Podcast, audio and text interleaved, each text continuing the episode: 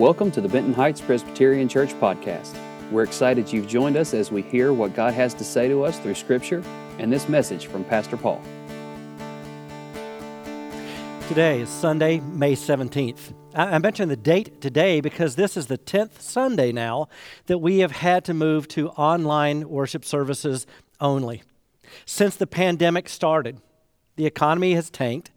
Jobs are in limbo, if not lost. School is done for the year. I hate to add this to the list, but in two weeks, hurricane season starts. You may be thinking, oh, what's next? It's enough to make anyone discouraged. Would you agree that discouragement is a universal disease? Everybody gets it from time to time. We all get discouraged. It's also a highly contagious disease.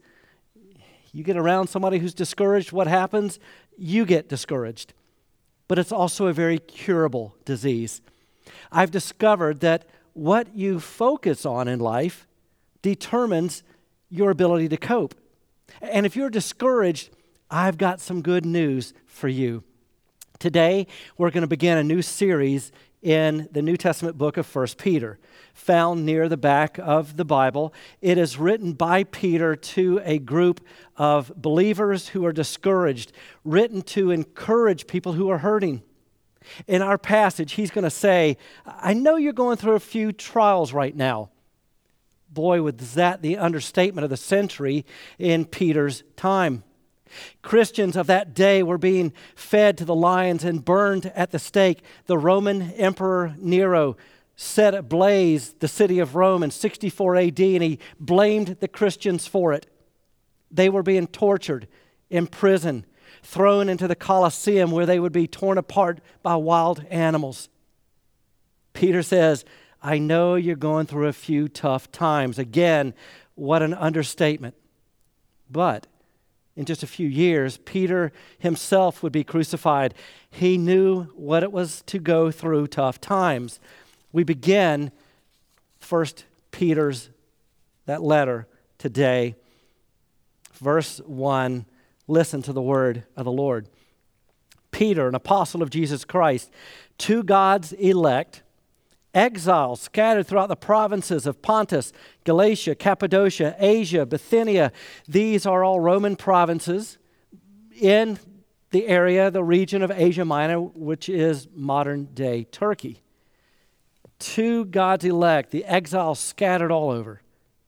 Verse 2 Who have been chosen according to the foreknowledge of God the Father, through the sanctifying work of the Spirit to be obedient to Jesus Christ and sprinkled with his blood. There's the entire Trinity at work foreknowledge of God the Father, sanctifying work of the Spirit, Jesus Christ, obedient to him, sprinkled by his blood. Grace and peace be yours in abundance. Praise be to the God and Father of our Lord Jesus Christ. In his great mercy, he has given us new birth into a living hope through the resurrection of Jesus Christ from the dead, and into an inheritance that can never perish, spoil, or fade. This inheritance is kept for you in heaven, who, through faith, are shielded by God's power until the coming of the salvation that is ready to be revealed in the last time. In all this you greatly rejoice Though now for a little while you may have had to suffer grief in all kinds of trials, these, these trials, have come so that the proven genuineness of your faith, of greater worth than gold, which perishes even though refined by fire, may result in praise, glory, and honor when Jesus Christ is revealed. Though you have not seen him, you love him. And even though you do not see him now, you believe in him and are filled with an inexpressible and glorious joy. For you are receiving the end result of your faith, the salvation of your souls.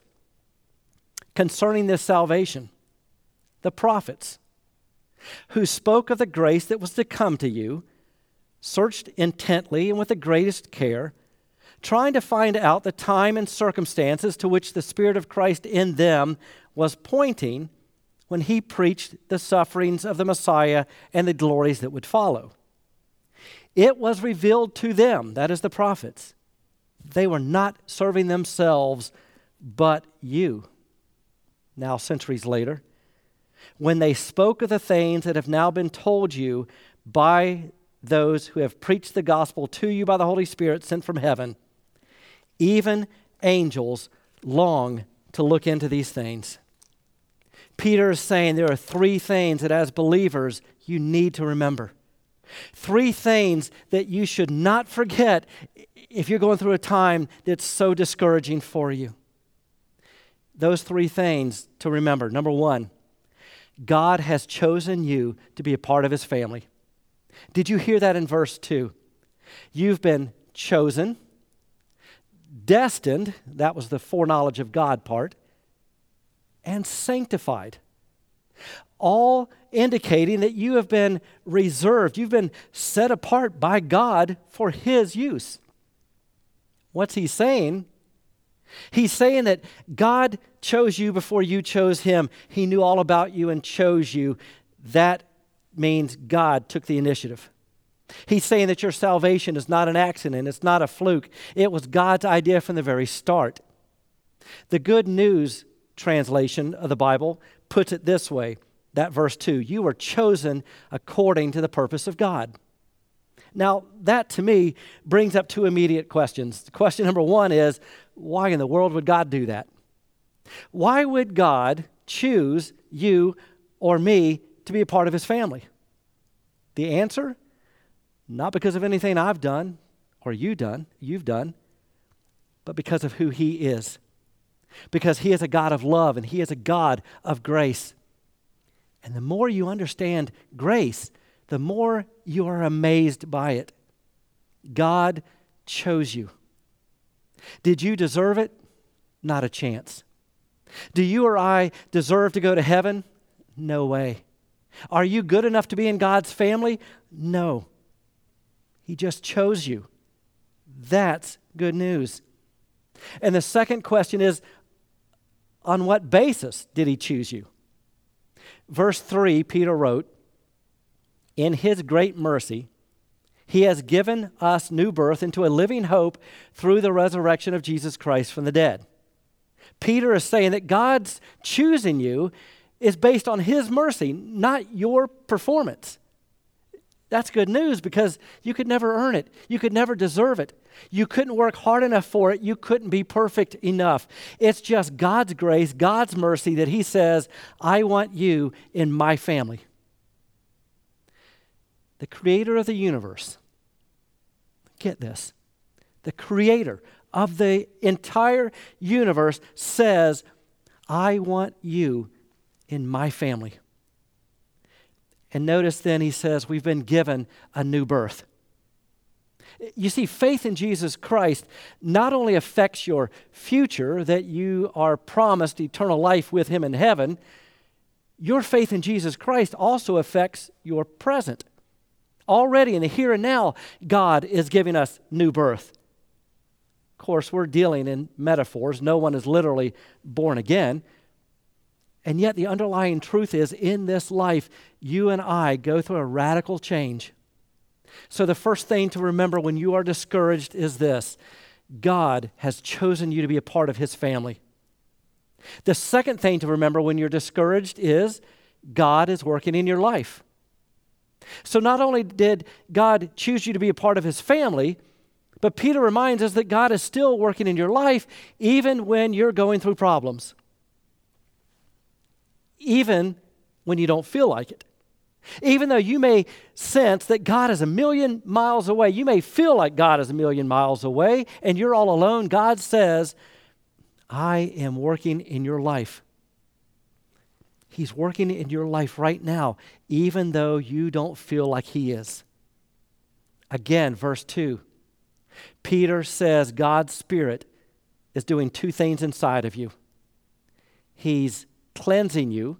That's what it means by the sprinkled by his blood part. He's cleansing you and he's changing you.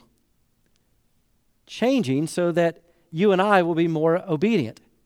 The Holy Spirit, who is always molding and, and fashioning so that we become more like Jesus.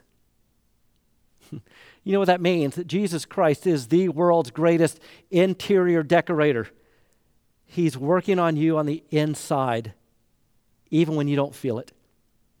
Then Peter goes on to say that there are two benefits for having God at work in your life. You get grace and peace in abundance. First, full of grace. And grace is getting what you don't deserve. You don't deserve His love, forgiveness, attention, peace, strength, presence, but that's what He gives anyway. That's grace. And the second benefit is that you will have this increasing freedom from anxiety and fear, and that's what the Bible refers to as peace. As your pastor, my heart's deepest desire is that you understand the grace of God and experience the peace of God. That's my prayer for you, just as it was Peter for his people. Now, you might be thinking, okay, that, that's great, but you don't know the problems I'm going through right now. You're right, I don't. But God does. Listen to verse 1 from the message translation. You're not forgotten. God the Father has an eye on each of you. I may not know what's going on in your life, but God does, and He cares. So, not only, no matter what, God will love you, but no matter what happens, God will help you. He's working in your life. You may feel like the situation you're going through right now is hopeless, and it's not. As long as you've got God, there is no situation that's hopeless. You may feel it's hopeless, it's not. We have a living hope. The tomb is empty. We have a living hope. So Peter can say in verse 8, You believe in him and are filled with an inexpressible and glorious joy. Now, don't misunderstand Peter. He's not saying, okay, now that you're a Christian, you get nothing but joy because your life is going to be easy. That's not what he's saying. Because even in his day, just the sheer mention of being a Christian invited persecution. We know that that's not what Peter meant. The joy then where does that inexpressible and glorious joy come from? It comes from knowing that your sins are forgiven and your past no longer haunts you. The joy comes from knowing that God is your Father and is present with you through the Holy Spirit. The joy comes from knowing that Jesus is your Savior and with Him your future is forever secure. And that leads us to the third and final thing to remember when you're discouraged God has secured your future. Leading into verse 4, Peter stated that God has reserved for his children life eternal. That's a precious gift. And he says it's been kept in heaven for you. And then notice three descriptions that Peter lists of this eternal life. This eternal life can never perish. That is, it won't decay with age. This life that God gives us in Christ will never come to an end. Not only that, it will never spoil. So, this eternal life can never be defiled by sin. So, it'll never perish, it'll never spoil, and he says it'll never fade. The life that God gives us will never lose its value. Can you imagine if God up in heaven had this big tally sheet and your name was on it, written in pencil, by the way, because every time you sinned, he'd bring out an eraser and erase your name. Then you, you'd confess your sin, he'd write it back in again, and on and on. This would continue. Every time you sin, it gets erased. Every time you confess, he'll write it back. Now, there's some problems with this. Number one, God would have to have a mighty big eraser. Number two, the page would probably be worn out by the time he finishes. But the third thing that's wrong with this is that that's the wrong way to look at God's grace and mercy. You see, here's the big idea. If you think you can lose something that God has chosen to give you, then you don't understand grace. Titus 3 5 underscores this. This is the Apostle Paul writing to Titus. He saved us. Not because of righteous things we have done, but because of His mercy. You see, if I were saved based on my work, obviously when I stopped working, I'd lose my salvation. If I were saved on the basis of what I did, well, if I stopped doing that, I'd lose my salvation. If you're saved on the basis of anything other than what Christ has done, then we're all lost. It's all hopeless for all of us. And you see, it's not. Again, God has secured our future. You're saved on the basis of what Christ has done, and He's done it all. On the cross, He says it is finished, and that can't be undone. Some of you, the reason you've delayed and given your life to Christ and making this commitment is because you're afraid. What if I can't keep the commitment? Uh, what if I become a believer and I sin? You will. Uh, what if I can't hold out? It's not yours to hold. We get this idea that if we go out and we blow it and we make this huge mistake and we kind of crawl into the gutter and we, we utter this prayer, oh God, I'm, I'm so sorry I let you down. I want you to hear at that moment God saying to you, You didn't let me down. You weren't holding me up. You see, you and I don't hold God up, He holds us up. That's grace. Speaking further about this fact that future is secure for us, in John chapter 10, Jesus says of the believers, I give them eternal life. They will never perish. No one can snatch them out of my hands. Or as Paul would write in Romans chapter 8, I am convinced that neither death nor life, nor angels or demons, neither the present nor the future, nor any powers, nor height, nor depth, nor anything else in all of creation will be able to separate us from the love that is ours in Jesus Christ. And here in our passage, verse 5, Peter says it is God and His mighty power that will make sure you get there safely. Isn't that good news? God will make sure your assurance of heaven isn't based on your performance, it's based on God's performance. It's not based on your ability, it's based on God's power. In His mighty power, He will make sure. So Peter says, You may go through some tough times here in life. In fact, you will go through tough times. But in light of eternity, and what you're going to see as a reward for the testing of your faith is so much greater. It makes the problems seem insignificant. So don't lose your perspective.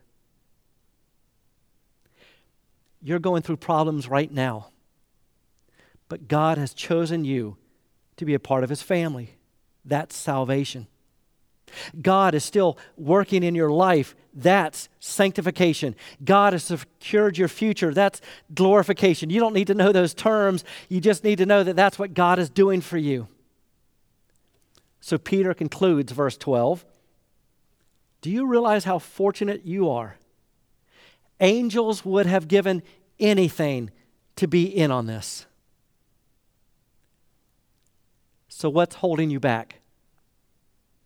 God has done all the work. The only thing left to do is for you to say yes to Him. Yes to the fact that He wants to help you endure through these trials. Yes to the joy you will experience when you truly allow Jesus Christ to be your Lord. Yes to being filled with grace and mercy and peace and love. Here's how you receive Christ Admit your need, that you're a sinner. Be willing to turn from your sin, that is, repent, and believe that Jesus Christ died for you and he rose from the grave.